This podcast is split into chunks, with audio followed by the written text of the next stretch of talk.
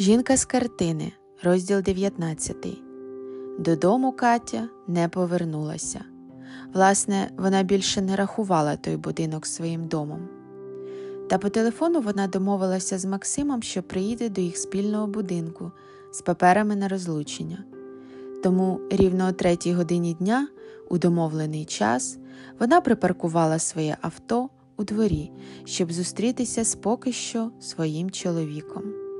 Зайшовши до будинку, вона погукала чоловіка, та ніхто їй не відповів. Вона зайшла до кімнати з червоної цегли і ледь встигла ухилитися від удару палицею. Вона відскочила у куток стіни, думаючи, що й робити далі, так як було зрозуміло, що Максим хоче вбити її.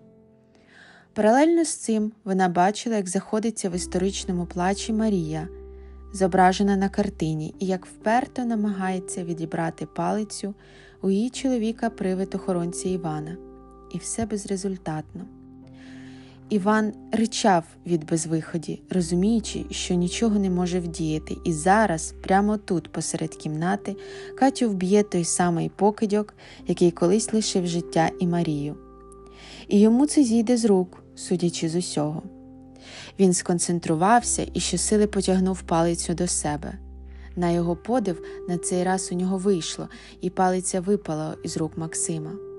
Той, не тямлячи себе від гніву, схопив стільця і жбурнув його у картину.